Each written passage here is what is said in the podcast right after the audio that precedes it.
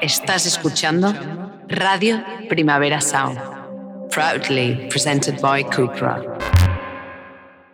Hola, Hola. chicas, ¿qué tal? ¿Cómo, ¿Cómo estáis? estamos? Bueno, Hoy estoy emocionada porque tenemos una intro con muchísimas cosas que contar. sí, no como los otros intros que han sido como, bueno, sí, hacía frío, que eso a nadie importa, Sí. ya lo y la todo gente. porque nos hemos ido de Madrid, que es la única manera de que te pasen cosas buenas en Bueno, la ahora vida. estamos en Madrid porque estamos Sí, en el estudio de la casa encendida como siempre, eh, pero eh, nos hemos ido momentáneamente de Madrid a Granada. Seguramente la ciudad más bonita de, de Europa. Inés me preguntó en un momento del viaje, ¿es Granada la ciudad más bonita de España? Y yo, bueno, yo calibrando ciudades, no sé, la verdad. Siendo una chica norteña, ¿eh? sí.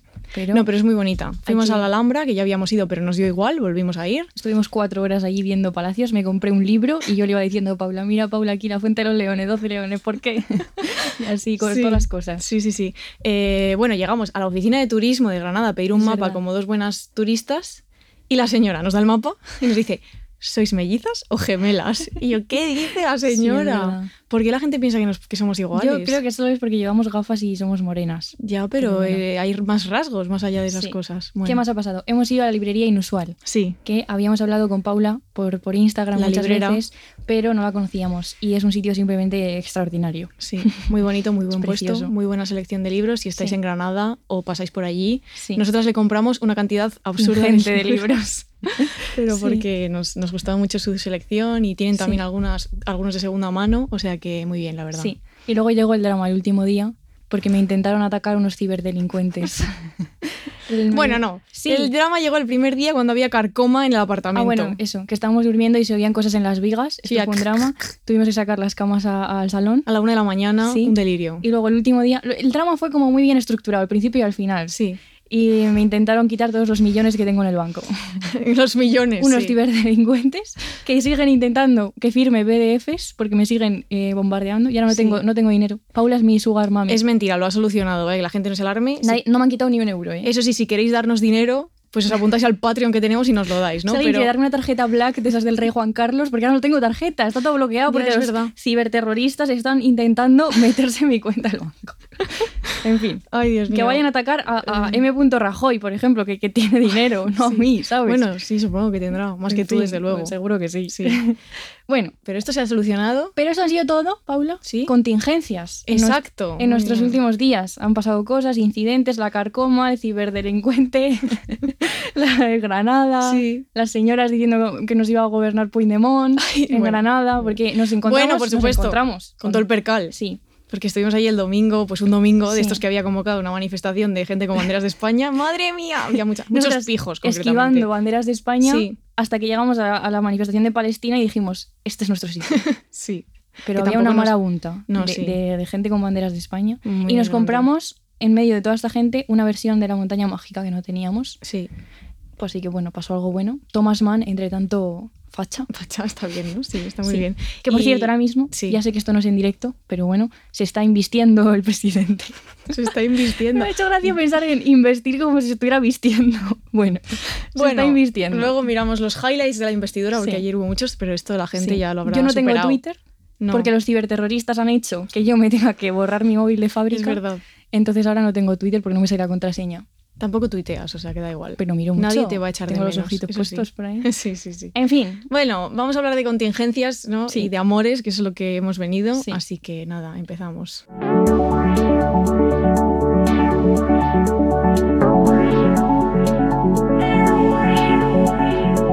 Punzadas sonoras.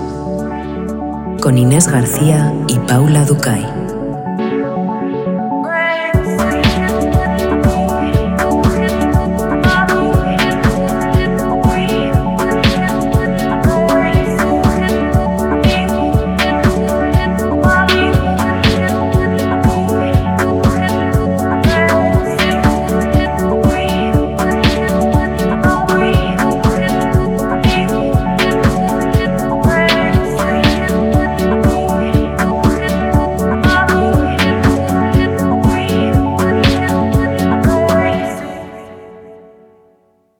Hemos hecho un episodio de los que os gustan. Es verdad. De los de llorar, de los de los amores y las cosas, ¿vale? Que nadie se me queje.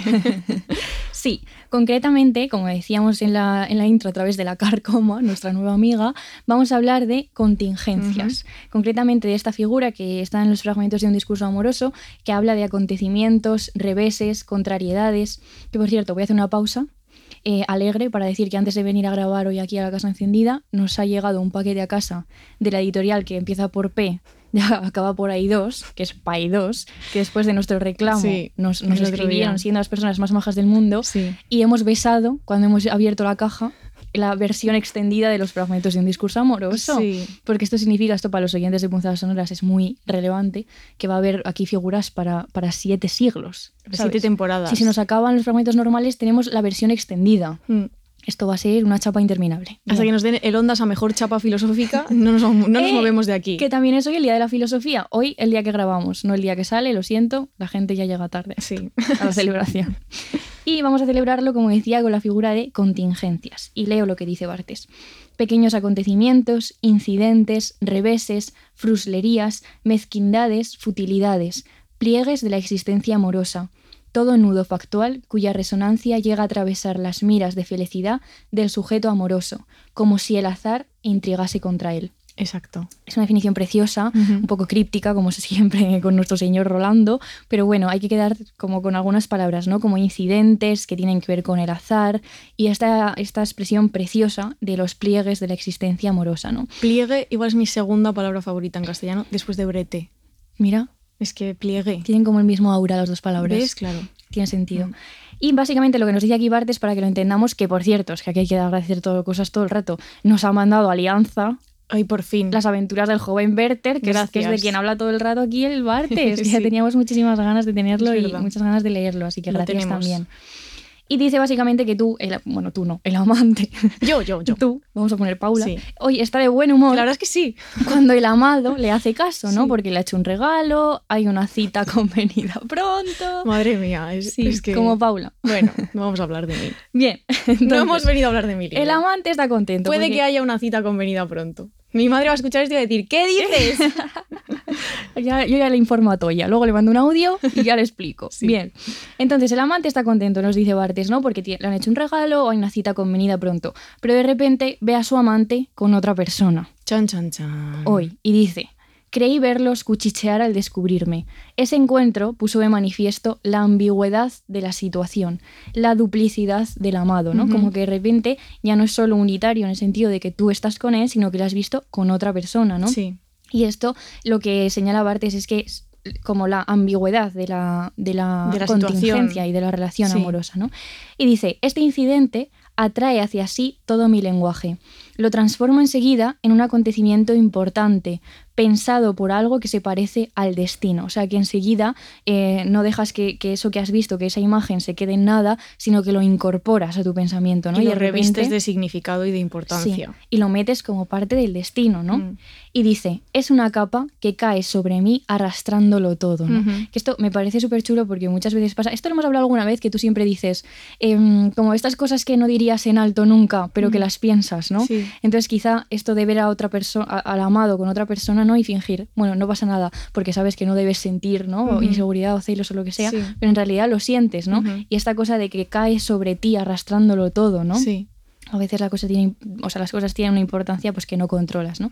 Entonces, eh, Bartes está hablando de los reveses en la relación amorosa, ¿no? Que no es una línea eh, siempre pausada y tranquila, ¿no? Sino que hay pequeños acontecimientos en los que además pueden interferir otras personas. Que Sí. este es un tema que vamos a, a tratarlo eh, más adelante en el episodio, pero para ir hablando, ¿no? Podemos plantear la pregunta de qué pasa cuando somos nosotros los que llegamos a la relación, ¿no? Aquí Bartes está hablando del amado y el amante, pero y esa persona que es, que es con la que ve al amante, pues también es, es relevante, ¿no? Sí, la tercera persona. Sí, y como decía Bartes, en este tipo de situaciones parece haber un énfasis en la idea de destino, ¿no? Pregunta- nos preguntamos cuál es el camino correcto, el destino que debemos seguir, el ya existente o el nuevo, ¿no? Porque como decíamos, esta, esta Mm. imagen o otras muchas pueden arrastrarlo todo, ¿no? Y de repente preguntarte acerca de, de tu propio destino. Y nos dice Bartes también que el amante clasifica lo que le ocurre, ¿no? O sea que el incidente parece el guisante bajo los colchones de la princesa, ¿no? Que aquí hace referencia a, a un cuento, a una historia que es de, de. Andersen, puede ser. Puede ser, sí. Creo que sí. Eh, no nos deja vivir, ¿no? Esta imagen está todo el rato como... Y me hace mucha gracia lo de los guisantes en la cama, porque es como una sensación así como, ¿no? Bueno, No sé cuántos guisantes tienes tú en Sí. tu cama. tengo una gata, Sí. que a veces es parecido. Y dice, para ya terminar con esta figura tan bonita, que lo, re- lo que repercute del incidente en el amante no es la causa, ¿no? No, es, no es saber por qué los ha visto, ¿no? Sino la estructura de la relación. O sea, de repente no estás buscando como un significado o una imagen concreta diciendo, bueno, esto es aislado, un incidente concreto, sino que te replanteas, ¿no? Como toda la estructura de la relación. Y voy a leer una cita eh, para que veamos qué quiere decir con esto. Dice, Toda la estructura de la relación viene a mí como se tiende un mantel, sus resaltos, sus trampas, sus callejones sin salida. No recrimino, no sospecho, no busco las causas, veo con pavor la extensión de la situación en la que estoy preso. No soy el hombre del resentimiento, sino de la fatalidad. ¿no? Sí. Que aquí me, me- me gusta mucho que está hablando de la contingencia, de estas cosas que llegan y le dan la vuelta a todo de repente, ¿no? Y de cómo tienes que de repente muchas veces eh, replantearte la estructura de cualquier tipo de relación. En este caso es eh, amorosa, Am- ¿no? Porque sí. estamos en los fragmentos, pero también de, de Te puede cualquier pasar tipo. con cualquier relación. Sí. Sí. Y entonces ahora vamos a ver un ejemplo concreto de contingencia. Esto me voy a recolocar, es que me hace tanta ilusión. Eh, vamos a hablar de la ópera Turandot de. Giacomo Puccini, ¿vale? el mejor. Que es, sí, Pues pues suena Puchito. el Puchito del siglo sabe Dios cuál. ole, ole. Debería saberlo porque estudié historia de la música. Se, est- se estrena en 1926, Bueno. pero creo no puedo terminarla y la terminó otro jambo, no soy experta, ¿no? Pero ahora voy a explicar por qué estamos contando esto, ¿no? Pero bueno, solo apuntar que, que la- el origen de la historia de Turandot, que quizás conocéis, pero os voy a contar igual, eh, es de un poeta épico persa que se llama Nezami Ganjavi, ¿vale? Solo porque hay que citar las fuentes con rigor. Está en Wikipedia, ¿eh? Lo puedes buscar. Eh, la cosa es que yo vengo a contar que fui a la ópera. Muy bien, Paula. Este año, este año fui a la ópera por primera vez, lo cual soy consciente que es un privilegio y una suerte. Eh, y entonces quería contaros la historia de Turandot porque fui a verla eh, como a principios de verano y no había ido nunca. Y claro, iba un poco pensando, o sea, sé que la ópera o te encanta o, o dices, ¿qué es esto? Me quiero ir a mi casa, vaya coñazo, ¿no? Bueno, yo salí de allí Mística. transformada. O sea, no he podido dejar de pensar en esto desde que lo vi, que fue hace ya meses. Eh, y entonces voy a contar la historia de Turandot y luego analizaremos por qué viene al caso. Y luego me voy a me- meter un poco en el teatro real porque tienen que bajar esos precios inhumanos, ¿vale? Voy a hacer un alegato. Pero primero os voy a contar que la princesa de Pekín, Turandot, ha dictaminado que solo se casará con aquel que logre resolver los tres enigmas que ella plantea. Si los pretendientes se atreven a enfrentarse a los enigmas pero no los adivina, serán ejecutados. Entra ya fuerte, Turandot. Está a tope. Está a tope, ¿no?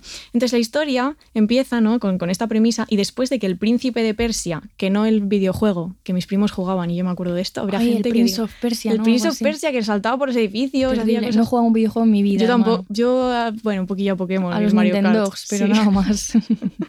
Bueno, perdón esta, esta- este inciso extraño.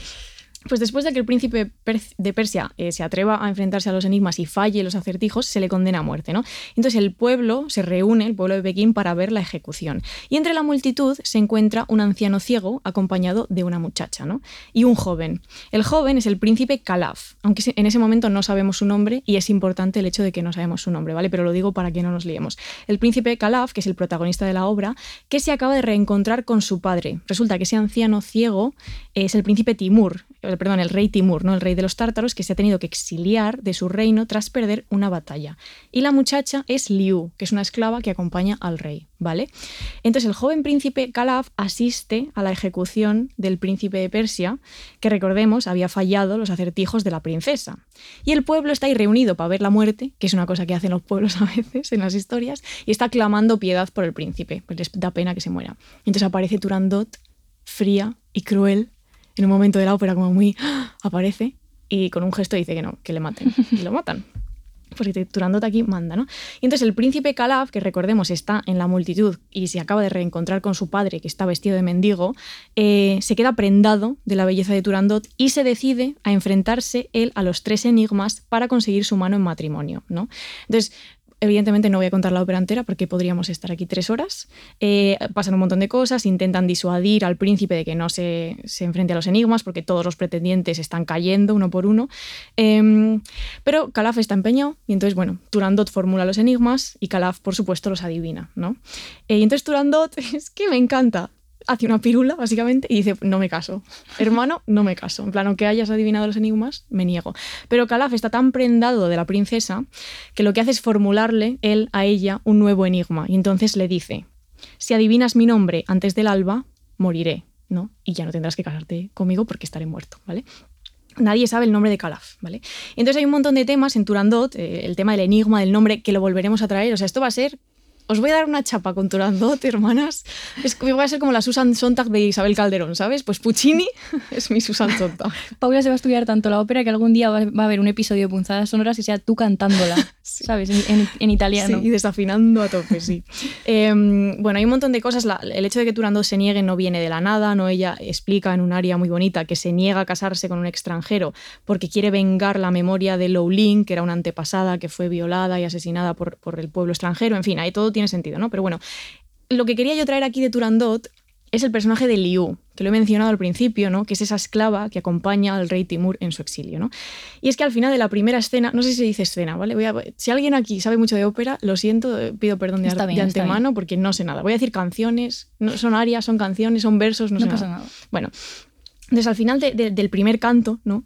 el príncipe Calaf le pregunta a Liu por qué ha pasado tantas penurias y tantas angustias, ¿no? porque ella, de nuevo, ha acompañado a su padre en el exilio, mendiga por él, lo cuida, tal. Y Liu, en uno de los momentos más bonitos que yo he vivido en mi puta vida, estaba ahí sentada en la, sentada en la primera vez en la ópera, Liu responde, voy a decirlo mal, pero lo voy a decir, ¿vale? Perché un nella, nella reggia mai sorriso, que significa, porque un día en palacio me sonreíste. Chan, Yo de verdad. Contingencia. Yo leí eso, que además que te pone subtítulos, esto por si la gente no lo sabe, porque claro, tú no entiendes el italiano y mucho menos así cantado. Yo cuando leí, porque un día en Palacio me sonreíste, dije aquí me tiro al suelo, me arranco los pelos, me pongo a llorar. Me lo tatúo en una teta. Pues también. me pareció tan bonito eh, y además, es, o sea, si luego os hago una playlist de Turandot. Hice una de Mecano, lo siguiente es una de Puccini. Eh, y además, tal y como lo canta, es precioso, ¿no? Entonces nos damos cuenta en ese momento de que Liu está enamorada del príncipe Calaf, que a su vez, recordemos, está persiguiendo la mano de la princesa Turandot, ¿no? Entonces la historia de Liu es absolutamente trágica, porque ella termina muriendo, de hecho se clava ella misma un puñal eh, y sacrifica su vida porque cuando Turandot quiere enterarse del nombre del príncipe para no tener que casarse con él, sabe que Liu lo sabe, entonces la tortura. Entonces, claro, es terrible. Y cuando, cuando mm, Liu está como sobrellevando todas estas torturas y, y penurias y no quiere, aún así no dice el nombre, Turandot le pregunta, ¿quién ha dado tanta fuerza a tu corazón? Y Liu responde, princesa, el amor. Y Entonces canta, ¿no? Dice, un gran amor secreto e inconfesado y tan grande que estos tormentos se tornan dulzura porque son un regalo que le hago a mi Señor. O sea, es como una representación de, de la máxima, el máximo sacrificio por amor, ¿no? Esto no, no recomendamos a nadie que se clave ningún puñal, etcétera, No. etcétera, ¿no? Pero bueno, en Turandot queda muy, queda muy bien, ¿no? Entonces queríamos hablar de Liu porque representa varias cosas. Lo primero, el tema de la contingencia, ¿no? De que una sonrisa te desequilibre la vida entera. Porque quien Ujú. no tiene un palacio, ¿no? Un lugar donde Mm. le ha pasado algo. Que justamente, perdón, Sí. pero es lo que decía Bartes, ¿no? Mm. No una sonrisa, en, en su caso es ver a su amado con otra persona, pero, Sí. pero dice, me hizo como, me arrastró, es como sacudir un mantel, dice. ¿no? En plan, toda esta reestructuración de la relación, pues es, es interesante. Sí, sí, sí, sí. Claro, y, y entonces, ¿quién no tiene un palacio, no un sitio donde nos ha sucedido algo? ¿Quién no tiene un calaf en su vida, no? Alguien que te ha desequilibrado por una cosa que parecía pequeña al principio y que luego ha desembocado en una serie de, de- de asuntos, ¿no? Eh, y luego también es curioso de Liu, que es un personaje, y que esto lo retomaremos con otros personajes de los que vamos a hablar hoy, que es un personaje en los márgenes, ¿no? Es una esclava que ve cómo el príncipe al que ama persigue hasta poner en riesgo su vida el amor de otra mujer. Una mujer, además, eh, cruel y fría hasta el final de la obra. Spoiler de la obra, eh, Turandot adivina el nombre, pero al final no lo mata y porque se besan y se quieren mucho. Ay, no, hubiera sido mejor que lo decapitara, ¿no? Es, eh, bueno, yo qué sé, os escucháis la. Es que la podéis escuchar en YouTube, es muy bonita. Eh, entonces, bueno, Liu es un personaje que no consigue lo que quiere, porque no consigue el amor, el amor del príncipe Calaf, a pesar de que de cierta manera sí que consigue protegerlo, ¿no? Porque Ujú. no dice su nombre y ta, ta, ta, ¿no? Entonces, bueno, yo salí de ahí en verano con un shock postraumágico, que os recordamos es un, un concepto de nuestra amiga Ángela, ¿no? ¿Es de No, Ángela este concepto? es no. nuestro. ¿Es tuyo? Sí, de no, de cuando- Ángela es el picorcito, Sí. pero alguno tiene Es de la autónoma. Algunos no, lo del tienen- mental breakdown, que creo el, que es de su, el mental Eso. dice Ángela. Vale, bueno, un beso desde aquí. de su amiga, que creo que es de su amiga Lorena. Pues un Otro beso, también. A Lorena. En fin. Bueno, pues yo salí de ahí con un shock postraumágico, que es un, que no hay que no hace falta explicar lo que significa esto. Eh, y además salí prendada del personaje de Liu específicamente. Entonces, ¿qué hice? Pues buscar a la soprano que lo interpretaba esa noche en Instagram, a ponerle un mensaje inmediatamente. O sea, cuando estaba volviendo en el coche a casa, le puse un mensaje a Miren Urbieta Vega, que le- no va a estar escuchando esto, pero le mando un beso, Ujú. ojalá le llegue.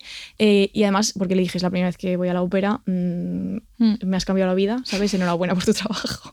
Y me contestó, además, enseguida, muy maja, explicándome, que está bien que la gente haga esto, que además la producción que fuimos a ver eh, era una producción muy rara, donde los actores casi no se tocan y no se mueven, que es poco común en la ópera. Y me dijo, si puedes, ve a ver otra Turandot que sea como más, más tradicional y más clásica. Bueno, y aún así, eh, me, me quedé como, me quedé loca.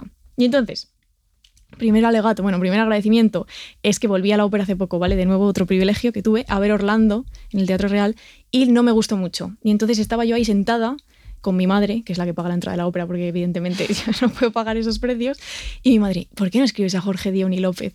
Que escribe de ópera, nuestro querido amigo, eh, y hombre, vamos, es que le va a caer un correo en cuanto salga aquí, yo necesito hablar esta- este delirio con alguien. Entonces, no sé, me estoy intercambiando correos con don Jorge Dioni, que me está contando muchas cosas y quería mandarle un abrazo y un saludo desde aquí. Es la mejor persona del mundo. Sí, porque escribe sobre ópera, que esto es algo que quizá mucha gente no sabe de él, porque sabemos que escribe sobre ur- urbanismo y ciudades y piscinas, y escribe sobre ópera. Y finalmente, el Teatro Real, Es que no es la única, el único sitio en Madrid donde se hace ópera, ni en España, obviamente, pero bueno, es el que tenemos cerca. Esos precios hay que bajarlos, ¿vale? Ya está. Esos precios hay que bajarlos. Iba a decir para la gente joven, que yo sé que seguro que hay alguien en el Teatro Real diciendo, esto está pasando y la gente joven no va a venir aquí si esto cuesta 300 euros pero incluso para todo el mundo. O sea, es demencialmente caro. Entiendo que hay una parte que está justificado por el coste de la producción, pero otra parte que no. Entonces ya está. Nadie, nadie me va a hacer caso, pero lo tengo que decir. Bajen esos precios, queremos ir a la ópera. Bueno, y ahora vamos a seguir, ¿no? Vamos a hablar eh, de, de dónde nace un poco nuestro interés por la contingencia. ¿Eso lo tengo que contar yo? No puede ser que lo tenga que contar yo, que es mi, es mi mierda. Vale, yo lo cuento. ¿Por qué vamos a hacer este podcast? Pues porque Paula una vez, en su, en su magnánima inteligencia y sensibilidad, Sí. dijo, para muchos hombres soy un camino no elegido. Esto creo que ya lo hemos contado, ¿eh? Pero Puede ser. Y yo, claro, dije, ay, Dios mío, el coco, ¿qué hago ahora para, arreglar este, este corazón partido? Como diría, Bueno. ¿quién es? Bisbal o Ale- Alejandro Sanz. No sé. bueno, Alejandro Sanz creo, ¿no? Sí, bien.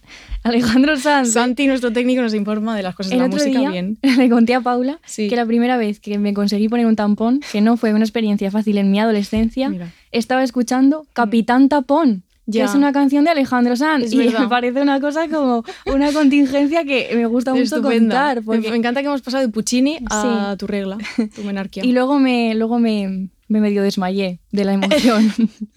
porque lo había conseguido por fin. Bueno, perdona, porque eras una inútil, te diré, y entonces no lo hacía bien, no no estabas entendiendo bien. el mecanismo Sí. del, del tampón. Me pasa bueno. mucho esto de no entender Bueno, podemos volver a lo de Sí. llorar. Bueno, entonces Paula dijo esto de nuevo soy un camino no elegido y siempre hemos tenido bastante en mente esta cosa de los caminos no elegidos, de evidentemente hay que referirse ya a una peli de la que vamos a hablar hoy, que es Vidas Pasadas, que ha mm, levantado con mucho debate muy interesante acerca de el- aquellas cosas que no has vivido, ¿no? Aquellos caminos que, que ya no eliges y todo este tipo de cosas. Aparte, ¿qué más dijo Paula en su magnánima sensibilidad? Aparte de lo del camino no elegido, que es doloroso ser una nota a pie de página en la vida de alguien, ¿no? Cuando, cuando mm, esto lo hemos hablado mucho, cuando la otra, la otra persona para ti ha sido un mundo, ¿no? Como el Un caso- capítulo, me has roto como el símil. Perdón. O sea, que, que. Dilo tú, dilo tú, si es que esta es tu parte, ¿por qué me vas a decirlo a mí? Me tiene Ser harta. una nota al pie de página en la vida de alguien cuando esa persona ha sido para ti un capítulo es doloroso. Liu de Turandot sería un ejemplo de esto. Ujú. Sí, también queremos hablar del mal timing. Bueno, cuando- este el timing es como el, Sí. el eje un poco Sí. de esto, yo quería hablar. Un punzadas no es timing, Sí, porque se me pasa mucho esto a mí. sí, di lo que es. Pues que cuando te tienes mucha química con una persona, pero las circunstancias vitales no, no acompañan y entonces te jodes. Pues yo vivo jodida. Vale, ¿y qué más te pasa, Paula? Me cuentas. Aquí tenemos una Vamos lista a ver, aquí pone que me gusta la gente casada, lo cual no es verdad. Esto no puedo decir esto. No casada, pero en ciernes de casarse. Bien. Y eh, yo quería hablar, para, para introducir estos temas un poco, eh, de un juego de mesa. Es una cosa que, además, yo no conozco muchos juegos de mesa, la verdad, pero mis padres siempre han jugado en casa al Rumi Club y al Carcassonne últimamente. Y el Carcassonne es un juego en el que tienes que construir ciudades, ¿no? Que de hecho Carcassonne es una ciudad medieval, no sé cómo se pronuncia, en Francia. Entonces el, el juego te pone un río ¿no? Que para mí sería como la, vida, metafóricamente, y luego tienes que ir construyendo alrededor del río, ¿no? Pues ciudades, ramificaciones, caminos, y esta imagen sirve para ver cómo queremos hablar de que nuestra vida se compone justamente de caminos, veredas, citando a Borges, senderos que se bifurcan, ¿no? que terminan sin salida, que se pueden ramificar, elegimos unos y otros no, imaginamos algunos que no existen, olvidamos otros que, que existieron, y aparte de nosotros y nuestros propios caminos, también somos caminos en la vida de los otros. ¿no? Tenemos aquí una cita de la oreja de Bango, porque simplemente citando hoy a España, a los cantantes españoles. Tú fuiste el recuerdo aquel que una vez bailó conmigo un rato y se fue, y se fue. Sí. Y luego hace tu, tu, tu, tu. y hoy vamos a hablar, así para presentar los temas así un poco más concretamente, ¿no? De aquellas cosas que no fueron o que no serán, y también de esta cosa que presentábamos con Bartes al principio, de qué pasa cuando una contingencia es una persona, ¿no? Y aparece de repente en el presente. Y no solo en el presente, sino qué pasa cuando tienes que convivir con los fantasmas y aquellos que ya no están, ¿no? Y esto solo es una presentación, ahora vamos a ahondar en estos temas. Sí, señora. Vamos a empezar con aquello que no fue y que no será, ¿no? Hemos elegido, yo estoy muy contenta hoy porque los libros de hoy, de verdad, hay días que tienes libros Hija, es que lo dices en cada episodio, entonces la no gente... Es verdad. No, sí, a ver, a ver, es verdad, tienes razón en lo que vas a decir, pero también es verdad que lo dices en cada episodio. No lo digo en cada episodio, el anterior no lo dije, el, anterior tampoco. Yo creo que igual Ay, ya está, nadie me cree. No, que sí, No que voy a mostrar entusiasmo nunca más. Que sí, que sí, que no es bullying, que no es bullying, está muy bien, pero que... son libros muy buenos, Que hay que enfatizar que nos gusta mucho y han, han encajado muy bien. Sí, concretamente, yo esto ya no sé cómo expresarlo, mira, lo he puesto aquí para nuestros amigos del YouTube, que luego nos ven aquí las caras y los sudores, pues está aquí mi libro favorito de este año, que de nuevo nadie me va a creer porque lo digo todo el rato. Perdón, perdón, que sí, que sí, arriba esos ánimos. Se llama La novia grulla y lo acaba de editar, es una novedad, Libros del asteroide. Muchísimas gracias a la persona, de verdad, la persona que decidió traducir esto y, publicarlo en este libro morado maravilloso. Yo que me escriba por MD, que le voy a hacer un bizcocho. Y es de CJ Hauser. Eh, es difícil explicar, la verdad, eh, qué es este libro, porque es una cosa mm, maravillosa y como distinta. Según la, propia Hauser, es una obra de no ficción personal, unas memorias en forma de ensayo, es el subtítulo que, se utiliza mucho. Es un libro que, y cito lo que dice eh, Hauser directamente, dice, trata de cómo modelamos nuestra vida y nuestra comprensión de los demás a través de los relatos.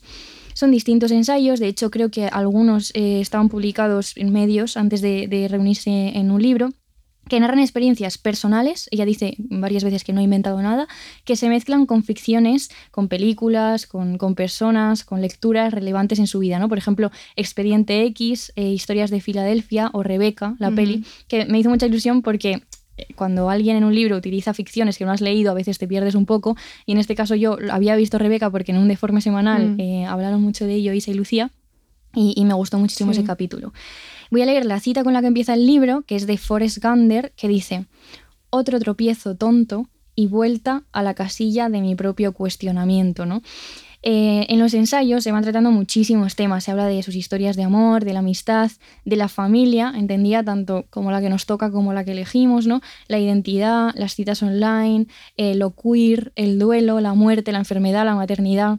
Es que es un libro, como es una obra, es como la montaña mágica del siglo XXI, ¿vale? Aquí se, aquí se habla de todo. Aquí se habla de todo. Está la vida entera. Y no vamos a tratar, por supuesto, todos estos temas, nos vamos a centrar en esta idea de, de la contingencia, en aquello que no fue, que no será, ¿no?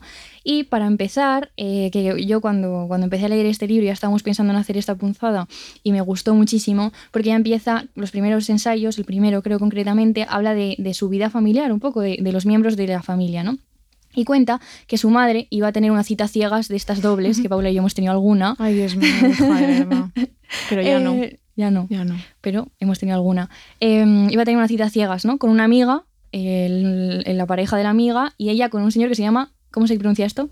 Dog bus. Bus. Dog, bus. Dog, bus. Bueno, no vamos a entrar en este bucle.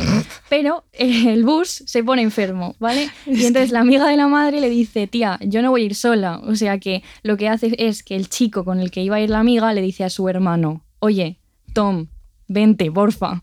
¿Qué pasa al final? Que, pues que Tom acaba siendo el padre de, de, CJ, ¿no? Y es, es, muy chulo porque años después coincide con el señor Bus, el que se puso enfermo, y le dice, yo podría haber sido tu padre. ¿no? Yo soy tu padre. Y, y es súper chulo porque ya de primeras dije, jo, justamente ella tiene muchísimas, eh, va centrándose en, en cosas muy concretas de cómo podían haber sido las cosas, ¿no? Y si ese señor esa tarde no se hubiera puesto malo, pues primero, pu- pues, pues igual no hubiera sido su padre, pero igual sí, ¿no? Sí.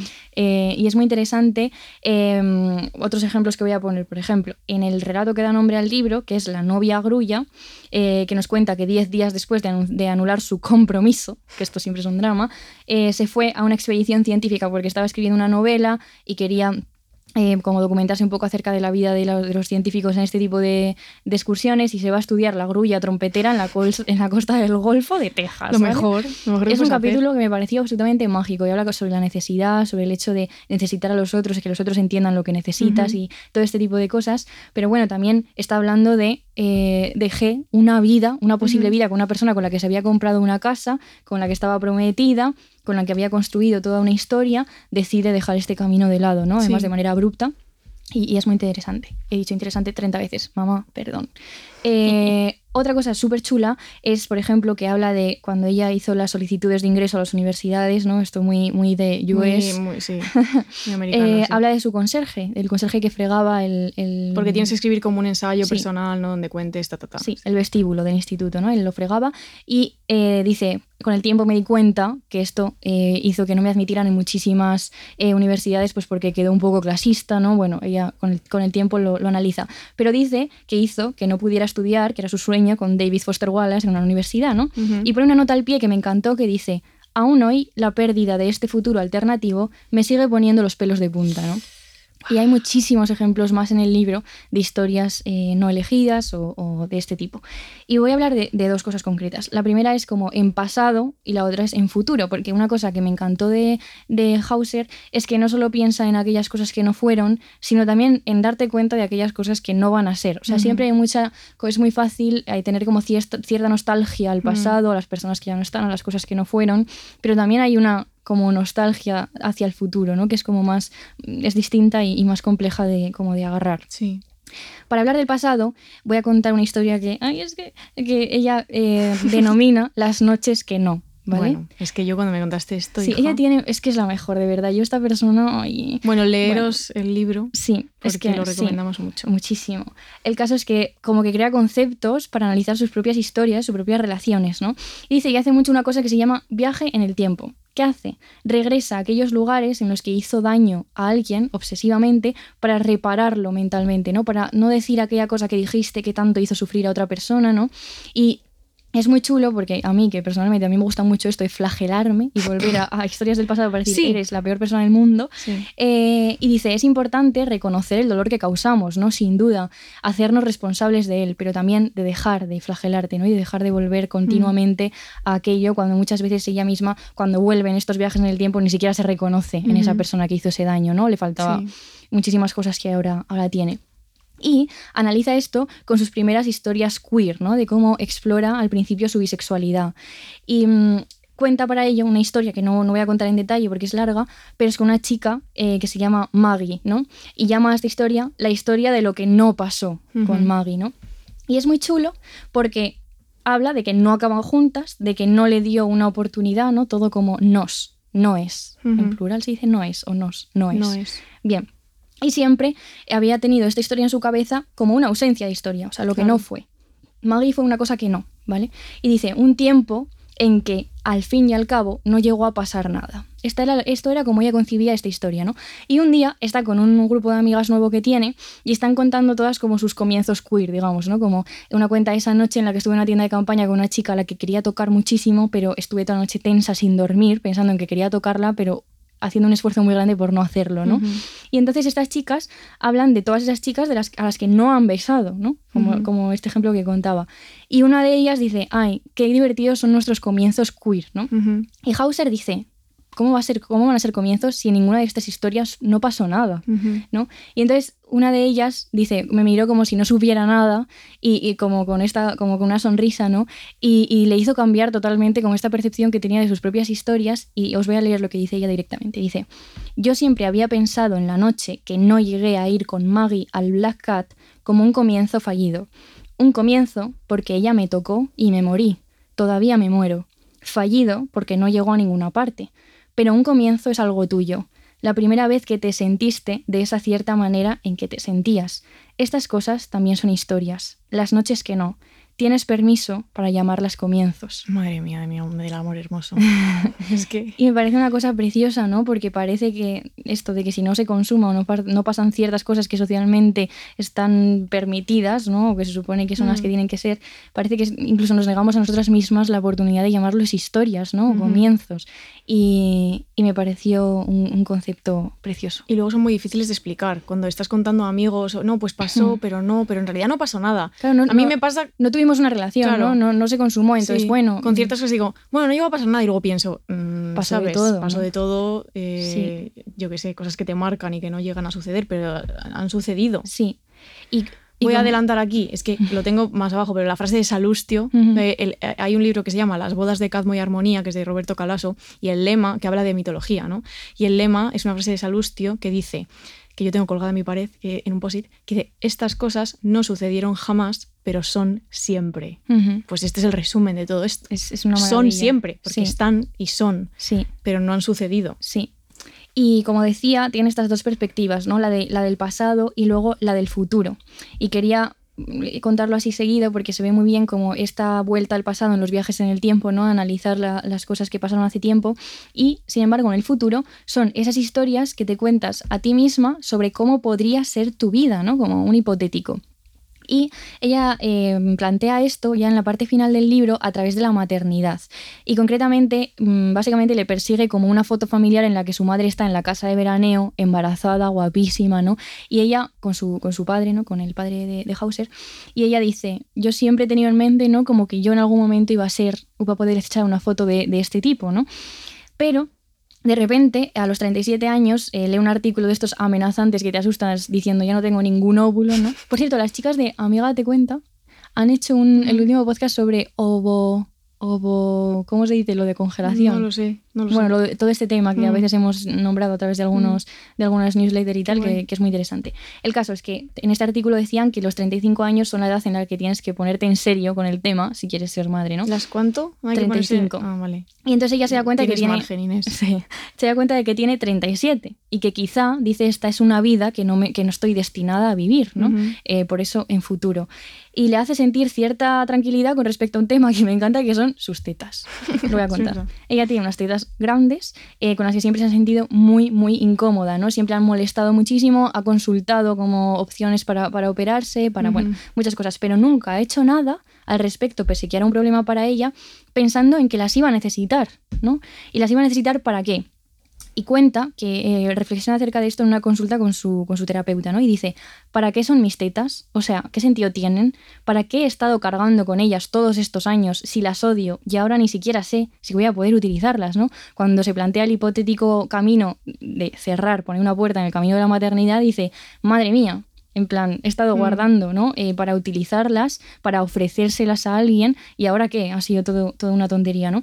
Y dice, ofrecérselas a alguien, ¿a quién? A hipotéticos amores e hipotéticos hijos, ¿no? Y dice, a la vida hipotética que tendría con ese amor y ese hijo. O sea, que estamos hablando de caminos imaginarios, en este caso la maternidad, de amores e hijos imaginarios, ¿no? Y por eso me gustó mucho como esta percepción de las cosas que no serán, ¿no?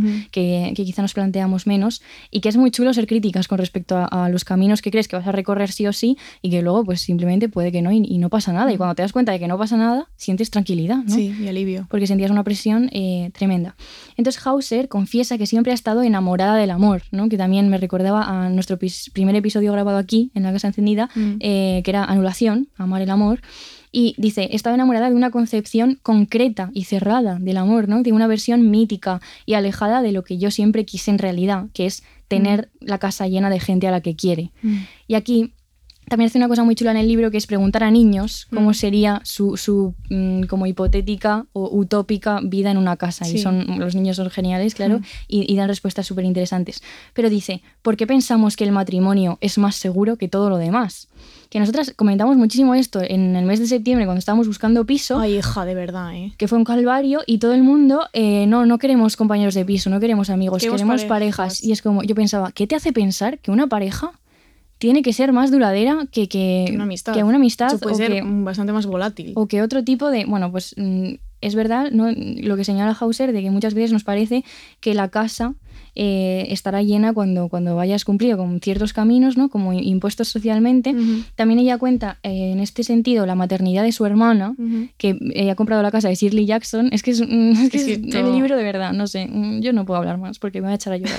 bueno, entonces cuenta que su hermana ha construido una maternidad sin muros, una maternidad abierta, en la que no solo podía haber cogido la casa, cerrarla ¿no? y estar con su pareja y su bebé, y no, ha decidido tenerla abierta ¿no? y que ella pueda ir allí semanas y ser una, persona igual de importante que las demás que viven en la casa, ¿no? Mm. Y está todo el rato esta idea de, los afectos abiertos, ¿no? Como expandidos, de, casas llenas de gente que, va y viene y que son de, sitios muy diferentes, ¿no?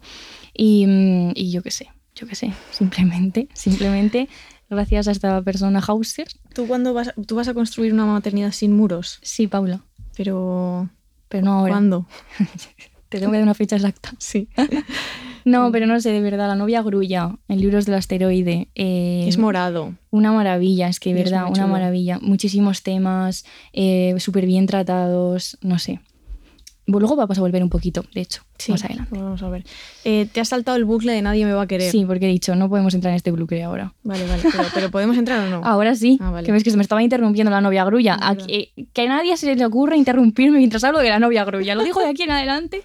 Yo si me hablo de esto me tienen que poner un micrófono Ayer dijiste, me dijiste a mí en casa, que igual es el mejor libro que has leído este año. No, lo he dicho antes también, que es el mejor libro que he leído en 2023. Sí, sí. Vale, ya está. Sí. ¿Y de aquí a diciembre crees que va a...? No lo sé, estamos leyendo La montaña mágica en el taller, que está siendo una experiencia mística. ya lo has leído. Y la estoy disfrutando mucho ahora también. Mm. Pero es que este libro, claro, ¿dónde me encuentro más? ¿Aquí o en la Alemania del siglo XX? Pues aquí.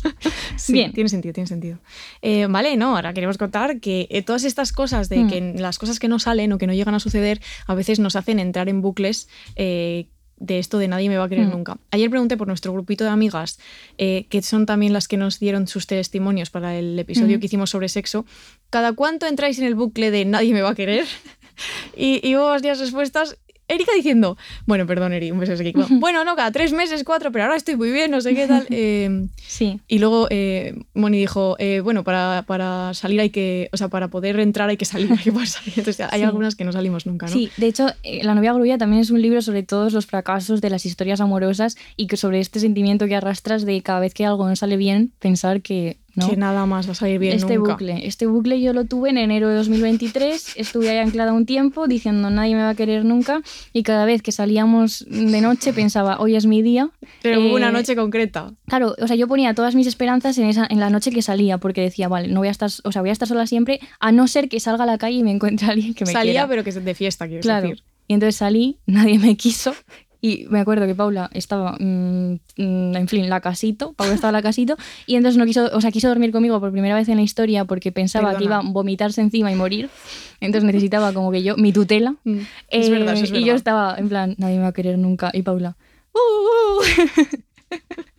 Pero no vomité no vomitaste y cuando ya se vio fuera de peligro me, se fue de la cama. es que esta persona, en fin. Eh, me, me, acuerdo que me decía Inés, porque Inés estaba, que se quería ir a dormir porque estaba triste y cansada.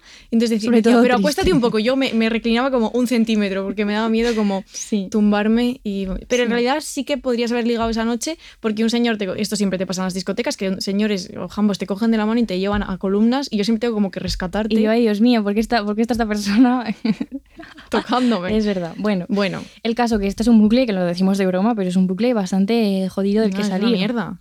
Sobre todo cuando has sacado una historia ¿no? que ha sido pues, intensa o mm. en mi caso una historia que cada vez que tengo que superar algo son tres años lo que me cuesta y, no hay manera de salir mm. de ahí y, es complicado. Y está muy bien hablar de los fracasos amorosos, también lo hablábamos a través de, de Super Emocional. Eh, entenderlo no como que se acaba el mundo, sino que simplemente se acaba una historia, un camino del carcasón y ya saldrá otro. Camino del carcasón. Saldrá otro, es que siempre sale otro. Eh, vale, sí, o sea, chicas, no estáis solas, básicamente. Y ahora queremos hablar ti, ti, ti, de vidas pasadas. De Celine, de Celine Song, iba a decir Celine Dion, esto le habrá pasado a mucha gente ya. Eh, bueno, que es una película que se, que se, acaba de estrenar ahora en cine, seguro que muchas la habéis visto. Eh, voy a explicar muy rápidamente de, qué ha ido. Son básicamente eh, una niña y un niño coreanos que son muy, muy amigos. tienen la típica relación en la que dicen, sí, nos vamos a casar cuando seamos mayores, no sé qué. Pero la niña se muda a Canadá con 12 años, ¿no?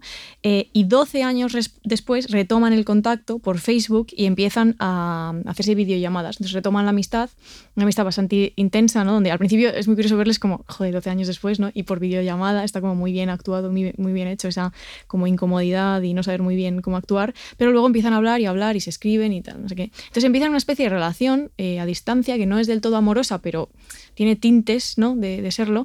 Y en un momento dado, ella, que se llama Nora, bueno, es un nombre que, el nombre que adopta cuando se muda a Canadá y luego a Estados Unidos, eh, dice, mira, no, podemos seguir con esto porque yo no puedo ir a verte, tú no puedes venir y esto pues es doloroso, ¿no? Se, va a volver doloroso y deciden cortarlo. Una cosa que pasa mucho, cuando no va a funcionar a veces hay que cortar las cosas. Eh, y entonces, bueno, deciden no hablar más y pasan otros 12 años, me parece que es, y se reencuentran eh, porque él, eh, Hei Sang se llama, eh, va a Nueva York y Nora ya está casada y ta, ta, ta, pero bueno, se tienen un reencuentro, ¿no? Entonces la historia es un poco pues el reencuentro de ellos, la relación de Nora con Arthur, que es su marido americano, y bueno, pues un montón de... tiene un montón de temas porque esto, o sea, se ha vendido la película, que es verdad, como la, gran película sobre las vidas posibles que no vives y los caminos que no tomas, pero es verdad que tiene un trasfondo muy interesante también sobre el tema de la identidad y la, migración, ¿no? Porque ella, eh, eso, es una niña coreana que se muda con 12 años a Canadá y obviamente luego es, es una persona americana y americanizada, ¿no? Y entonces, ¿quién, ¿de dónde es esa persona, no? Pues es de muchos sitios y, bueno, tiene todas unas reflexiones sobre el coreano también muy bonitas. Pero bueno, queríamos centrarnos como en esta parte de la, de la película que habla sobre la providencia eh, o el destino, eh, y es que la, vida la película se llama Vidas Pasadas porque hay un momento en el que Nora le cuenta a Arthur, que será su marido cuando se están conociendo, eh, le cuenta sobre el concepto coreano de Inyon, Inyon, no sé cómo se pronuncia, que viene del budismo ¿no? y que significa algo así como providencia o destino. Esto lo dicen en, yo encontré el guion un poco chuchurrío por internet y he copiado cosas. Eh, y entonces dice, le explica a Nora Arthur que si dos extraños se cruzan por la calle y su ropa se roza, esto quiere decir que ha habido algo entre ellos en alguna vida pasada, ¿no? Y que si dos personas se casan, se dice que es porque ha habido 8.000 capas de unión eh, a lo largo de 8.000 vidas, ¿no? Como que es una acumulación de capas, de encuentros, de los pliegues de la existencia amorosa. Exacto, justo. Hasta que desemboca pues, en un encuentro, como puede ser el matrimonio, que es un encuentro como, bueno, no sé si total, pero, pero es un encuentro como más evidente, ¿no? Em, y entonces es muy curiosa la historia porque es como una película bastante consciente de los clichés en los que puede caer, ¿no? O sea, el propio marido, que además ellos son como, Nora y Arthur son como eh, artistas, escritores, dramaturgos, ¿no?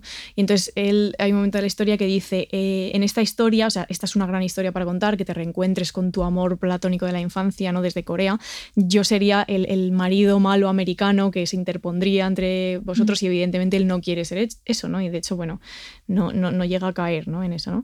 Em, y entonces, bueno, hay muchas conversaciones entre ellos, es una peli muy, como muy pausada, muy bonita, muy estéticamente muy linda, em, y entonces habla mucho sobre eso, ¿no? Sobre la historia de que supone que dos mm, amores de la infancia se, se, reencuentren 20 años después, ta, ta, ta, ¿no? Em, y entonces lo que dice Arthur cuando dice lo de yo sería el marido malo americano, em, dice específicamente eh, que se interpondría en, en, el camino del destino, ¿no? Entonces queríamos traer también vidas pasadas porque Bartes también menciona el tema del destino y nos preguntamos eso, ¿no? Un poco lo que hemos dicho antes de dónde están nuestros destinos. En plan, ¿está en ese camino que tú ya tienes con una persona o está con aquello que vuelve de una vida pasada, entre comillas, ¿no? Em, y luego, eh, cuando ellos se encuentran, cuando Nora y Heisan se encuentran, hay una cosa, una parte brutal de la película, que ellos están teniendo una conversación en coreano y Heisang le dice, para mí eres Nora la que se va, para él, para Arthur, eres Nora la que se queda. Que yo me quedé como, Dios mío, de verdad, pueden parar ya esto. Y es como, ¿no? Que somos para los demás en función de si nos quedamos o nos vamos, ¿no? Es verdad, hay gente que, ¿no? Alguien que se va para ti es alguien que se queda para otra persona, ¿no? Que a veces es muy difícil de, encajar y de, sobrellevar, ¿no? Em, y luego también hay, todo, este, todo este tema de que eh, Arthur y Nora podrían estar juntos como podrían no estarlo. De hecho, hay un momento que Arthur, cuando están hablando de todo este tema, te vas a reencontrar con tu amigo y ta, ta, ta, y qué va a suponer esto, em, dice Arthur, es que nuestra historia es súper aburrida, ¿no? Nos conocimos en una residencia artística, nos vinimos a Nueva York eh, para compartir el alquiler porque es muy caro, ¿no? Y nos hemos casado, pero podrías ¿Sabes? Yo podría ser otra persona, tú podrías ser otra persona, ¿no? Bueno, hay varios como momentos. Em, y sobre el tema del, de la distancia y la identidad es muy interesante también y muy bonito que, por ejemplo, Nora eh, sueña en coreano. Y Arthur le dice, le dice una cosa, porque a veces habla en sueños, y le dice, sueñas en un idioma que desconozco, ¿no? Que curiosamente es el idioma que compartes con esa otra persona que has dejado atrás. Y yo de verdad es que me pareció... Mm. Iba con muchas expectativas, eh, porque dice, es que es mi puto tema, el de las vidas no vividas, entonces Mm. voy a ir. Y no me defraudó, que no suele pasar. Ujú.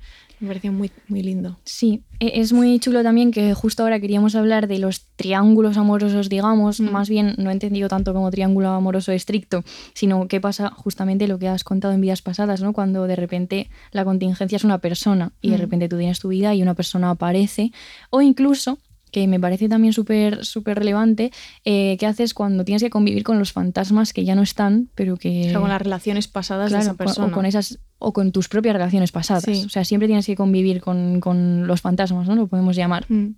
Y para hablar de esto, eh, hemos traído otro libro maravilloso, la verdad, eh, concretamente de qué pasa, lo que decía, ¿no? Cuando tú tienes una relación con una persona o tu vida, no hace falta que sea una relación, y aparece alguien que, como, como contaba Bartes, ¿no? Como que hace que todo explote de alguna manera. Mm. Y este libro es Trío.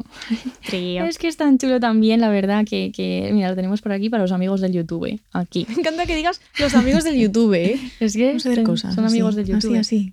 Vale. Dale, dale, dale. Una vez hemos enseñado los libros.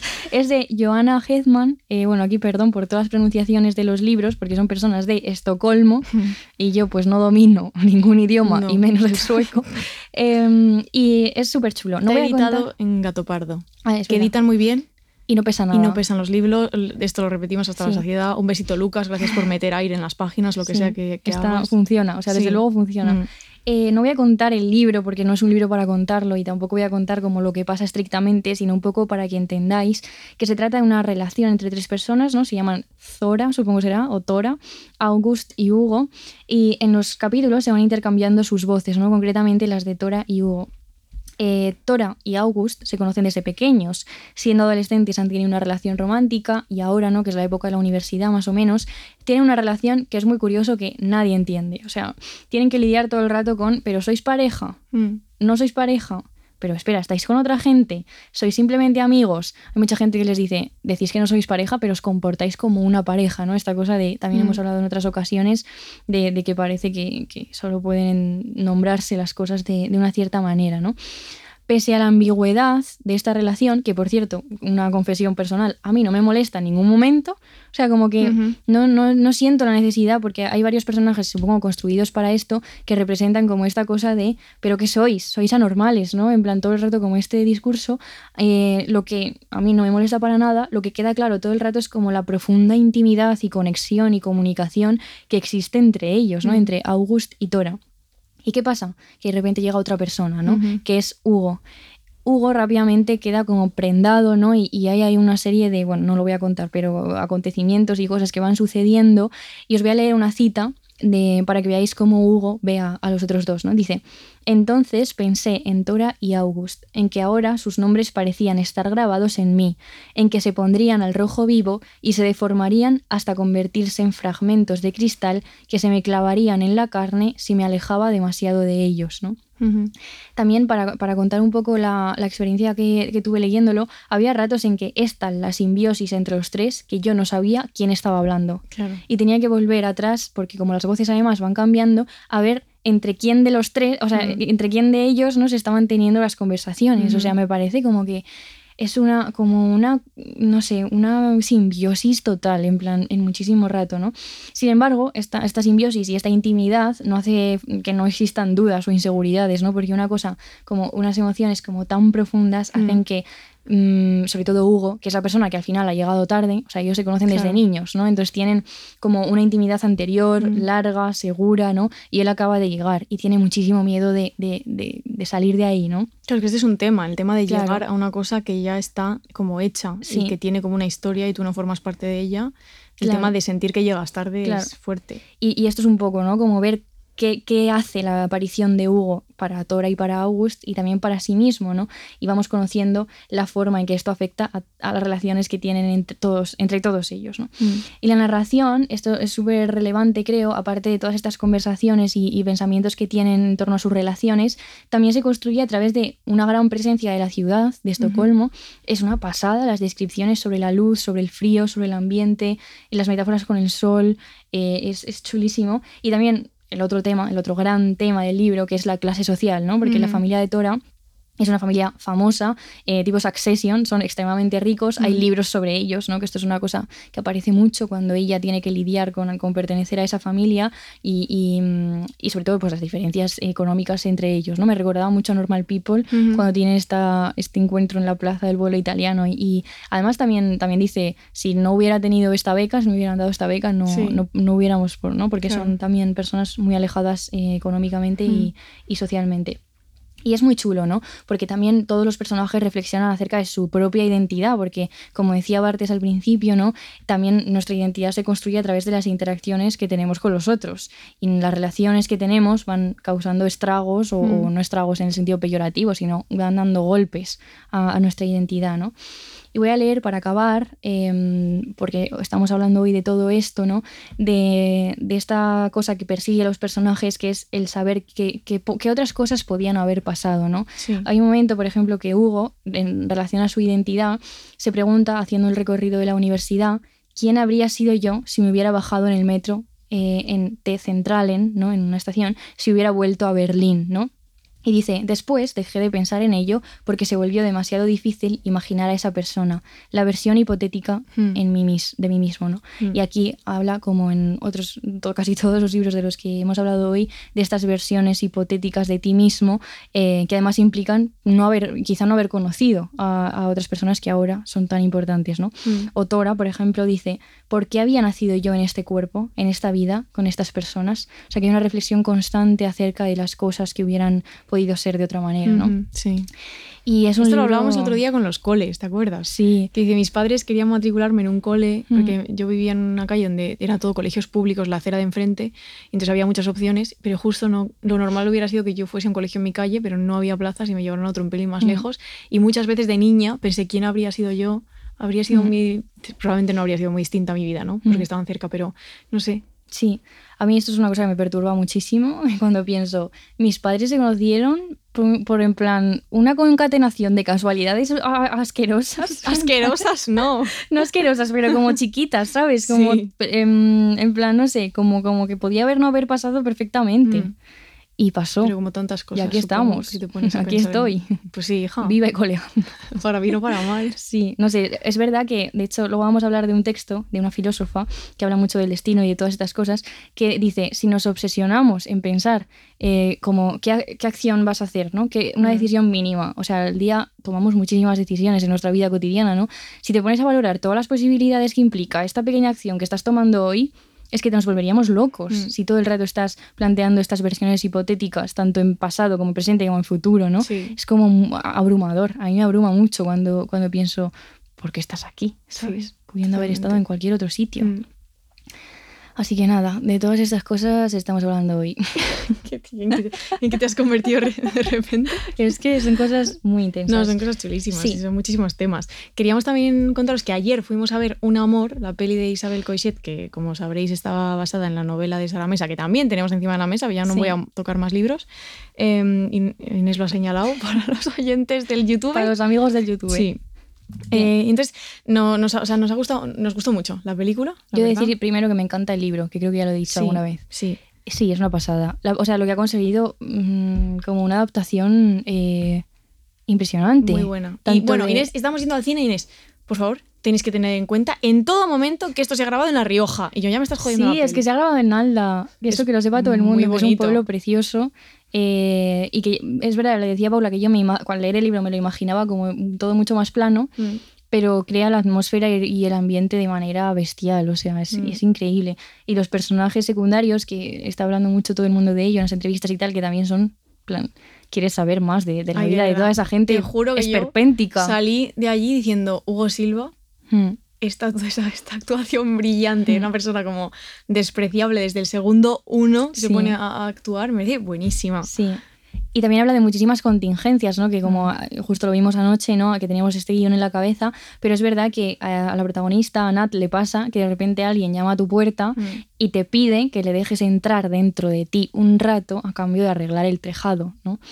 Eh, ese tipo de contingencias son las que supongo que sacuden eh, tu vida y también mm, todos tus planteamientos, en este caso acerca del deseo, ¿no? Sí. Que es la, la gran pregunta. Como- la o sea. Mm. Sí, la- el gran tema de la peli, ¿no? Del deseo femenino y de las, las mm, vertientes que, que puede Mm. este tomar. También hay un momento de conversación entre, entre ellos dos, ¿no? Entre el alemán y Nat, en la que ella le pregunta, podía haber sido cualquier otra persona, yo, ¿no? ¿Por qué yo? Y él le dice, pues sí, es que él es un, él es un, un zopenco. él parece un jabalí. en plan, en fin, Literal, sí. tiene unas manos gigantes. Hobbit. El, el actor lo hace en plan Sí, espectacular. muy bien. Pero también hablábamos, o sea, es verdad que es un personaje, además, a medida que va avanzando, vemos que es como muy frío y Mm. muy, bueno, está un poco encerrado y estancado en su mundo y no sale de allí. Pero es verdad, y esto es, creo, una de las cosas más interesantes también del libro, y está muy bien construido en la película, me encantó la, la primera mitad, donde se construye el ambiente del pueblo. Bueno, para el que no sepa nada de nada, es una chica que llega a un se muda a un pueblo, a una casa destartalada, y, y bueno, ya está, ¿no? Eh, entonces, ¿cómo se construye como el- la fachada de los habitantes del pueblo? Como esa falsa amabilidad Mm. que eh, Hugo Silva alcanza como su cenit máximo de, de, Sí. de repelús, o sea, y esto eh, lo digo en plan bien. Mm. Y, y entonces, joder, curiosamente él, ¿no? El alemán, que es el que le propone esto de eh, te arreglo el tejado de las goteras si me dejas entrar en ti un rato, eh, es el que le plantea la, o sea, lo que le plantea con más honestidad lo que quiere. O sea, es una- Mm. la única persona que en ese momento no tiene de realmente ninguna fachada, ¿no? Mm. Pero le está planteando algo terrible a la vez, Mm. ¿no? Entonces eso como que, o sea, me gusta cómo nos mueve, como los esquemas, Sí, eh, Sara Mesa y luego Sí, esta gente que va como sin fachada diciendo yo digo siempre la verdad. No, esa gente no. Sinceridad demencial, este señor es así, es un señor gente, detestable, en mi opinión. Mm, Eh, en fin, sí. o sea, ni la paso- pasivo-agresividad de los unos, Ya. ni el otro, ¿sabes? Que te dice, no quiero verte más, a tomar por Toma culo. por culo, te cuelgo. Sí, es bastante... Y luego hay un perrito. Sí, sí, eso. No, Sí, es, sí. está genial, la verdad. Eh, yo tenía muchas, de nuevo, muchas expectativas porque es un libro que me, me encanta. Eh, a mucha gente no, por cierto. Ya, a mucha gente no, pero a mucha gente no, Sí. tampoco muchas cosas. Eh, a mucha gen- a gente le ha gustado Vidas Pasadas, que yo veo en. Twitter unas cosas que digo, ¿qué?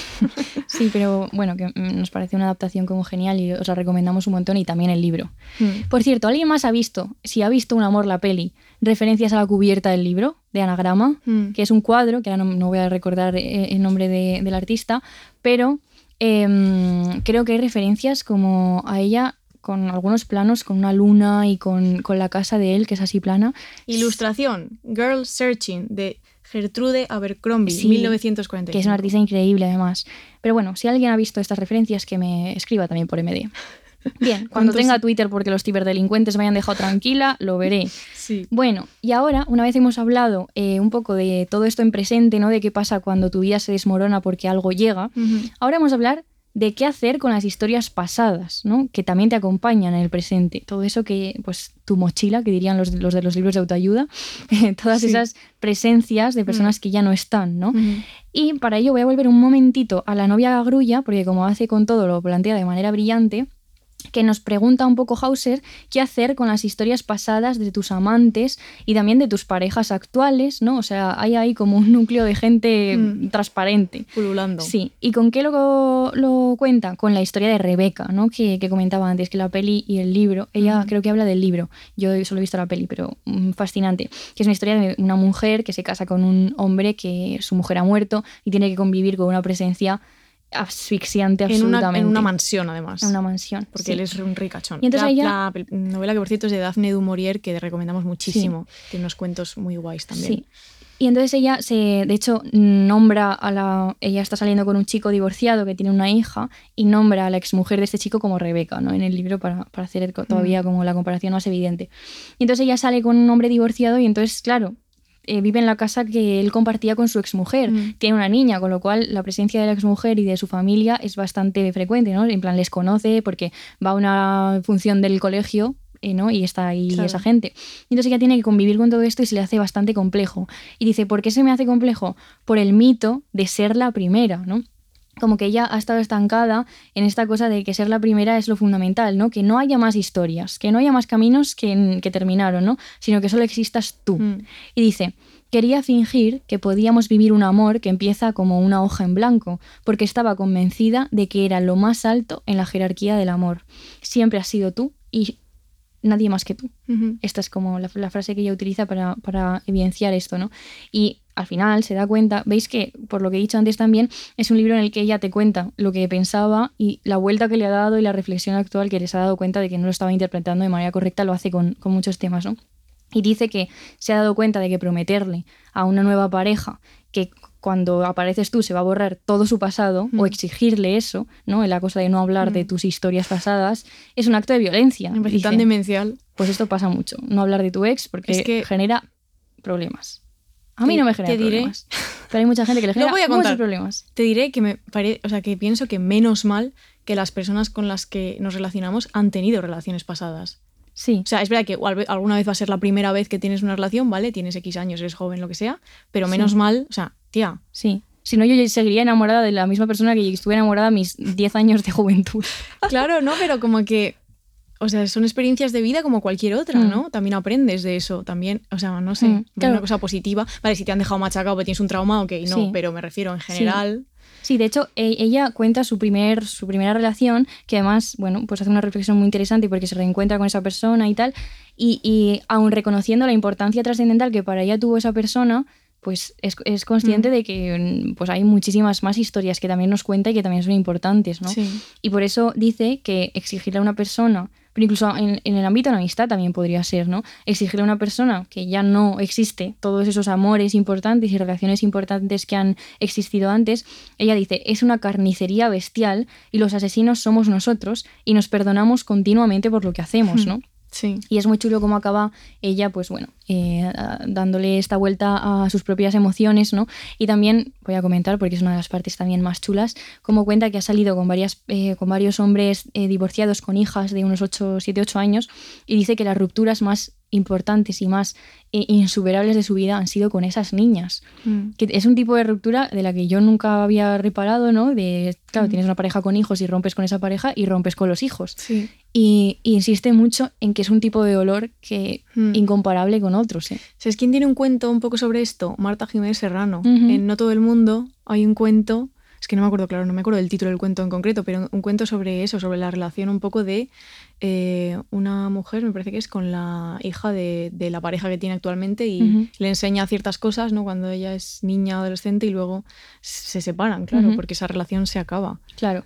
Y voy a acabar ya de, con este tema y pasamos a otro libro, pero hay una cita que resume como todo el libro y también toda esta idea de la casa que antes había dicho, de no construir muros ¿no? alrededor de tu maternidad o de tus relaciones, que dice, tal vez las buenas historias de amor son las que no expulsan de casa a todos los demás relatos. Mm. ¿no? no solo es que no, que no expulses de casa a personas que existen, sino también a esas personas que han existido, que ya no están, ¿no? Claro. pero que forman parte de ti, de tu identidad, de tu historia, de, de tu, sobre todo de tu historia de vida. ¿no? Yo De- de verdad es que creo que es una cosa buena. De lo contrario, Mm. estás saliendo con un bebé Sí. o con una página en blanco y no queremos eso, Sí. eso es aburridísimo. No, además creo que cuando empiezas con una pareja, como una manera de que te conozcas justamente contar tus, tus otras historias, ¿no? Y lo que te pasó y, y conocer lo que la otra persona ha vivido, porque todas las relaciones son, supongo que aprendes cosas y, no sé, los viajes en el tiempo, ¿sabes? Que hace la Hauser, pues dices, esto no lo hago más, hermano, Sí. porque no estuvo bien. No, y este miedo a los ex, eso, Sí, es O demencia. sea, vale, ok, puedes tener ex, Sí. exes terribles, pero Sí. hay gente que hay bastante gen- gente que se lleva muy Mm. bien con sus ex. Pero yo creo que tiene más que ver con los celos, ¿eh? Mm, no, mucha, claro, mucha gente como que le cuesta mucho, y yo lo entiendo porque la inseguridad es una cosa Mm. difícil con la que lidiar. Pero bueno, yo creo que eh, o sea, es importante lo que ella dice, que de hecho e- ella no creo que sean tanto celos lo que ella cuenta, sino inseguridad de compararte con todo el rato, ¿no? En Mm. plan, eh, vamos a poder tener una vida mm, tan, lo que sea, como la que tuvieron ellos, ¿no? Sí, Entonces esto es, es doloroso. Pero está muy bien pensar eh, en esta convivencia, ¿no? Con, con aquellos que ya no están, no porque nos han muerto, sino que también, que también, puede hay que convivir con nuestros Sí, muertos, por supuesto. eh, sino con los que ya pues han seguido otros caminos. ¿Cuánto chiste no puedo contar ahora mismo sobre los ex de los de los las parejas y las cosas? Sí. No me los tengo que guardar Censurando todos. chistes. Bueno, vamos a seguir. Un abrazo a mis exes, solo tengo uno. Sí, Ay, vale. algún día me demanda por nombrarle. Bueno, Un abrazo a Nacho. Nacho, el mejor ex, que es de Paula. Mi ex. Pero el mejor. Es porque es mi amigo. Mi ex compañero de piso. Ah, también doble ex. También doble es mi ex. Sí. Bien. Nacho que antes nos... nos- Nacho que es el, el autor de la sintonía de Punzas Sonoras. Es ¿eh? verdad. Por cierto, que esto no- Siempre la gente darle- siempre le gusta mucho y es, Sí. es de Nacho. Es la mejor. Por eso no se encuentra en Spotify. Porque Bueno, es suya. Solo es se encuentra en su corazón. Sí.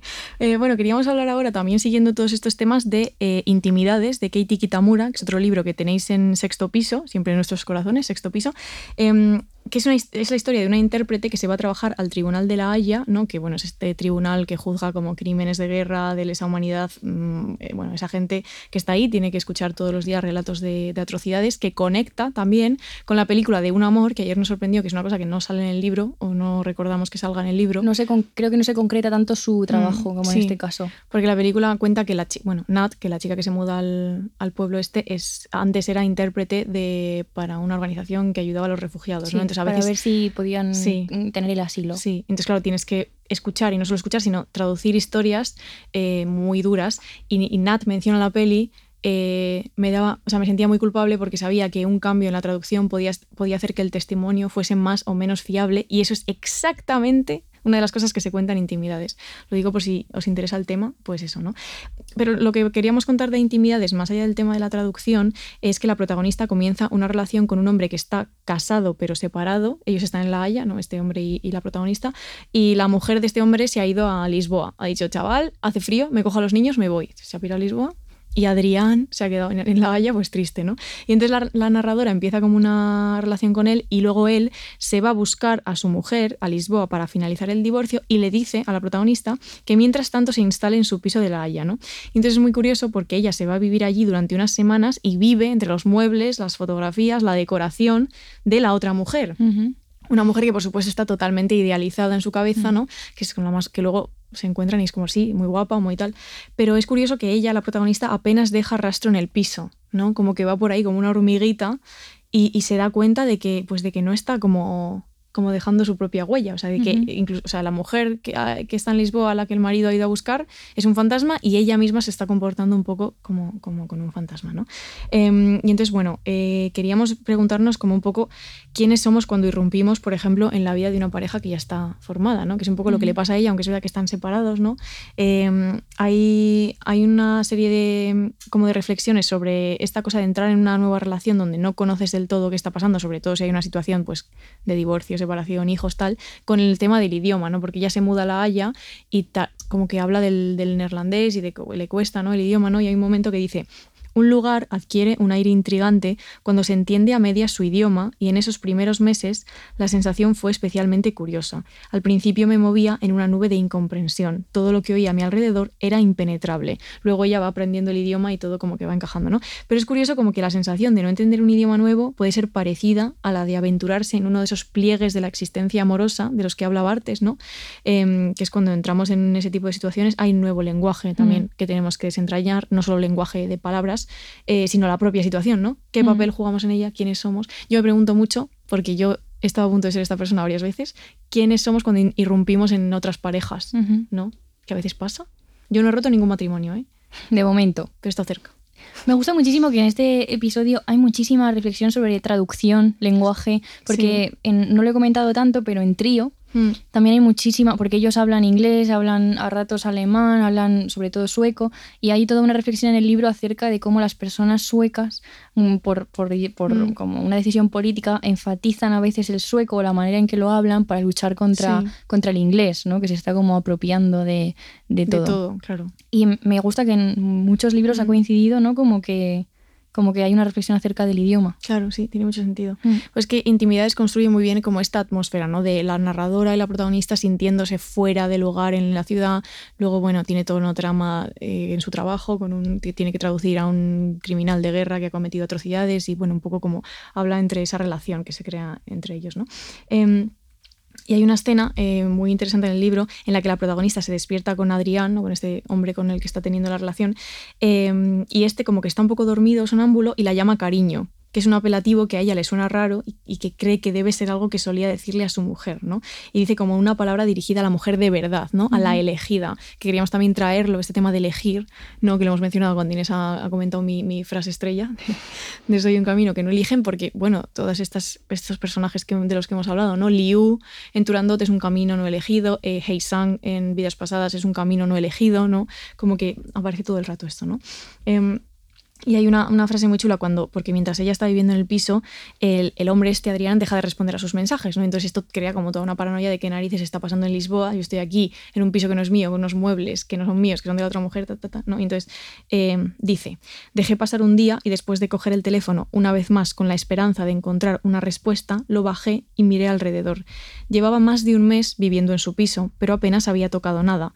Me di cuenta de que había intentado ocuparlo con la máxima discreción, como para demostrar a Adrián, cuando regresara, con qué facilidad me deslizaría en la trama de su vida, qué pocas molestias causaría. Darse cuenta de ello era humillante. Me vi a mí misma como una mujer que esperaba a un amante, tendida sobre la cama con lencería provocativa y en una pose que pretendía ser seductora. ¿no? Y me, me mucho la atención esta cita porque me hacía pensar en que hacemos eso muchas veces, ¿no? Cuando queremos entrar en la vida de alguien, sobre todo una persona que ya tiene como una vida, o sea, todo el mundo tiene una vida construida, pero como ¿sabes? Mm. Como un mundo al que tú quieres acceder o algo así, como que intentamos hacer el mínimo ruido posible, ¿no? Y ocupar el mínimo espacio posible y nos intentamos como acoplar a esas personas, ¿no? O a qué les, les gustará a esas personas. Y esto me llevó a pensar en una epifanía que tuve hace ya semanas, pero que no pude contar porque no, no caía. No sé si has leído esto en el guion. Mm, sí. Sí. ¿Qué te parece mi epifanía? Cuéntala. Involucra a Isabel y a Lucía, siempre. Porque cuando Isa y Lucía cuentan en Deforme Semanal muchas veces, creo que Lucía sobre todo, como que en su juventud, y es muy gracioso cuando lo cuentan, que intentaban agradar a los hombres pareciéndose a ellos. ¿no? Entonces creo que Lucía tiene como toda una movida de ir de acampada, que es algo que no le gusta nada, pero lo cuenta muy gracioso de decir, yo me iba de acampada con el jamba, a pesar de que no me gustaba nada, y ahí con la lluvia, el barro, no sé qué, ¿no? O escuchar música que no te gusta, tal. Entonces yo he tenido la sensación a veces, escuchando estos cachitos de deforme semanal, ideal total, en que pensaba, jo, no me siento como del todo identificada con esto. Y pensaba, qué bien, ¿no? Que quizás en unos pocos años del feminismo, ese trabajo que ha, que ha, hecho tan rápidamente de cambiar conciencias y tal, y de la gente más joven, que igual no siento como esa necesidad como de, de adaptarme de esa manera a la gente. Y luego un día me pillé a mí misma, es que no recuerdo bien qué fue, pero como haciendo una cosa que claramente estaba destinada como a agradar a una persona, a un hombre concretamente, y, estaba así en casa yo, y yo, ay, ay, ay. Lo he hecho, lo he hecho. Ay, ay, ay. Me van a sacar en el reel así que siempre me sacan como con, cosas de, como con, em, ¿sabes? Como con drama. Agarrándote la cabeza, echándote las manos a la cabeza. Literalmente. Y dije, madre mía, lo estoy haciendo. En plan, estoy haciendo exactamente lo mismo, o sea, en distinta escala o lo que sea, pero que es algo que no hemos dejado de hacer. no, no, claro. Que es evidente que, vale, te gusta alguien, pues Mm. Intentas gustarle lo que sea. Pero como que, pues, que las tonterías que hacemos. Sí. no, no. Hija, tú de adolescente me has contado estos días unas, pero bueno, no las cuentes. Cuento lo de la regla. Hoy he contado como todas las cosas de mi regla, de lo del tapón, el capitán tapón. Yo estoy en mi primer día de regla, estoy destrozada. Bueno. Y tengo un orzuelo. llevamos seis horas, igual no puedo contar lo de la regla. Santi está fascinado. ah, está bien, Dice está que lo cuentes. Vale, lo cuento.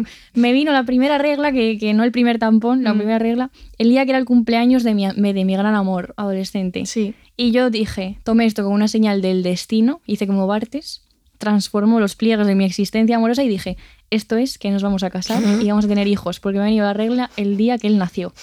y se lo dije un día. Al tiempo le dije, tengo esta hipótesis. ¿Y él? Él dijo, Ok. Amiga, date cuenta de que esto no va a pasar. mucho texto, mucho texto. Sí. Pero, es muy chulo como todas estas ¿no? Eh, distintas maneras de aproximarte como a los escenarios hipotéticos, ¿no? Mm. Y, a, y, a, las contingencias que hacen que de repente todo se tambalee un poco. Mm. Que son formas muy diferentes, la verdad, de que alguien llegue o que alguien esté presente aunque ya no esté, ¿no? Mm. Muy interesante esto que hemos hecho, ¿eh? un día que llevamos hora y veinte de podcast no, No, no, no, no. Sí. Ay, Dios mío. Dale. Qué delirio. Cuéntalo, déjele. Te juro que estaba en plan, va, este va a ser corto. Madre mía, esta pobre gente que está aquí escuchando tremenda chapa. ¿Y qué hago? Nada, ¿Me salto la reflexión filosófica? No, porque no. Vale. No, no. Reflexión final. Esta vez de la mano de Agnes Eller. Agnes es yo, en inglés. Es Inés. Es Inés. Bien, que es un texto que se llama De la contingencia al destino del, año 91, que es una filósofa húngara que ya murió en 2019, pero bueno, bastante contemporánea, muy, muy chula y muy experta en muchos temas eh, muy complejos. De hecho, este texto eh, lo he limpiado muchísimo porque habla mucho de Hegel y de la historia y de muchas cosas. Y voy a, voy a tomar solo unos pequeños cachitos de, de su de su pensamiento para reflexionar un poco filosóficamente de todo esto que hemos estado hablando. ¿no? Ella eh, habla de la contingencia existencial, porque hay otro tipo que es de contingencia histórica o social. ¿no? En este caso le interesa la individual, la que está presente en la vida de todas nosotras, ¿no? en la búsqueda de nuestra propia existencia. Y dice, el sentido o el significado de nuestra vida, de la historia, del universo, nuestra felicidad y nuestra libertad. Y es un poco también la idea de que cada persona le hace frente sola a la propia experiencia de la contingencia, es decir, todo esto que decía Bartes de los pliegues de la existencia amorosa, ¿no? Y, todas estas cosas, estos indicios, estos, estos asuntos que aparecen, pues dice Agnes Heller, Heller, Heller, no sé, hmm que todas las personas jugamos solas a esto, ¿no? Que te, estamos arrojados a la libertad cuando nacemos, ¿no? No hay un destino predeterminado para nuestra propia vida y cada uno se supone, ¿no? Que es dueño de hacer lo que, lo que quiera con, su, con su destino. Y me interesaba mucho como esta crítica que hace a una cosa que dicen los señores neoliberales y los libros de autoayuda, que es un poco lo mismo, que es que las personas nos hacemos a nosotras mismas, ¿no? Que nos construimos, construimos nuestro propio yo el libro este de. ¿No hay un libro que es Hazte. A ti mismo, puede ser, ¿eh? Que esto, de nuevo, aquí recomendando siempre lo mismo, pero el libro de Eudal Despluga, de No, seas, tú mismo, que habla justamente de esto, ¿no? Mm. Pues ella hace una crítica a esta posibilidad de que tú diseñes tu vida como mm. una meta y construyas una estrategia, ¿no? Como una cosa súper super racional y súper de, de, una máquina, para una estrategia para llegar a un fin, ¿no? Y dice ella, esta es una falsa imagen, ¿no? Y os, os voy a leer, dice hacernos a nosotros mismos y seguir una estrategia de vida, que además la estrategia de vida no os penséis que es en plan me gusta esto, sino hay que optimizar beneficios, valorar las mejores opciones, con mm. esta persona mejor, esto no, para alcanzar una determinada meta es un ejercicio de autoengaño, porque mm, Agnes nos dice que esto sería propio de una computadora perfecta, pero no de un ser humano, ¿no? Entonces nos dice que realmente un ser humano es una carta arrojada dentro de un sobre sin dirección, que esto es una imagen que me gustó mucho para pensar, como hacen el texto sobre el destino, ¿no? Y estas cuestiones, dice que somos una carta hmm. y al principio, cuando nos arrojamos a esta libertad, como ella lo, explica, ¿no?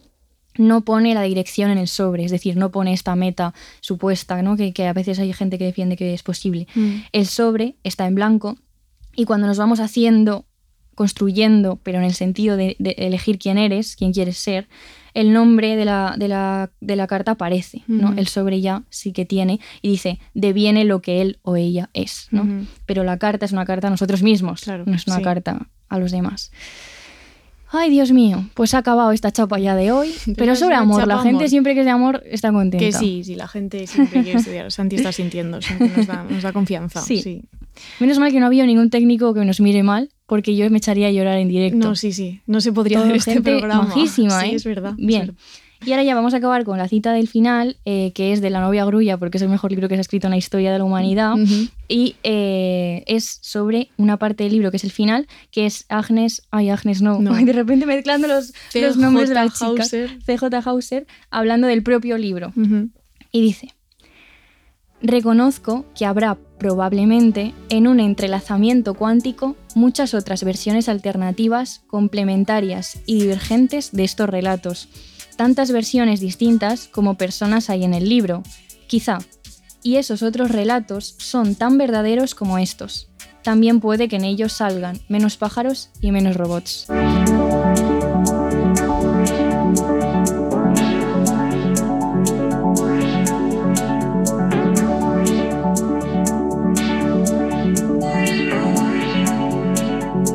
Punzadas sonoras.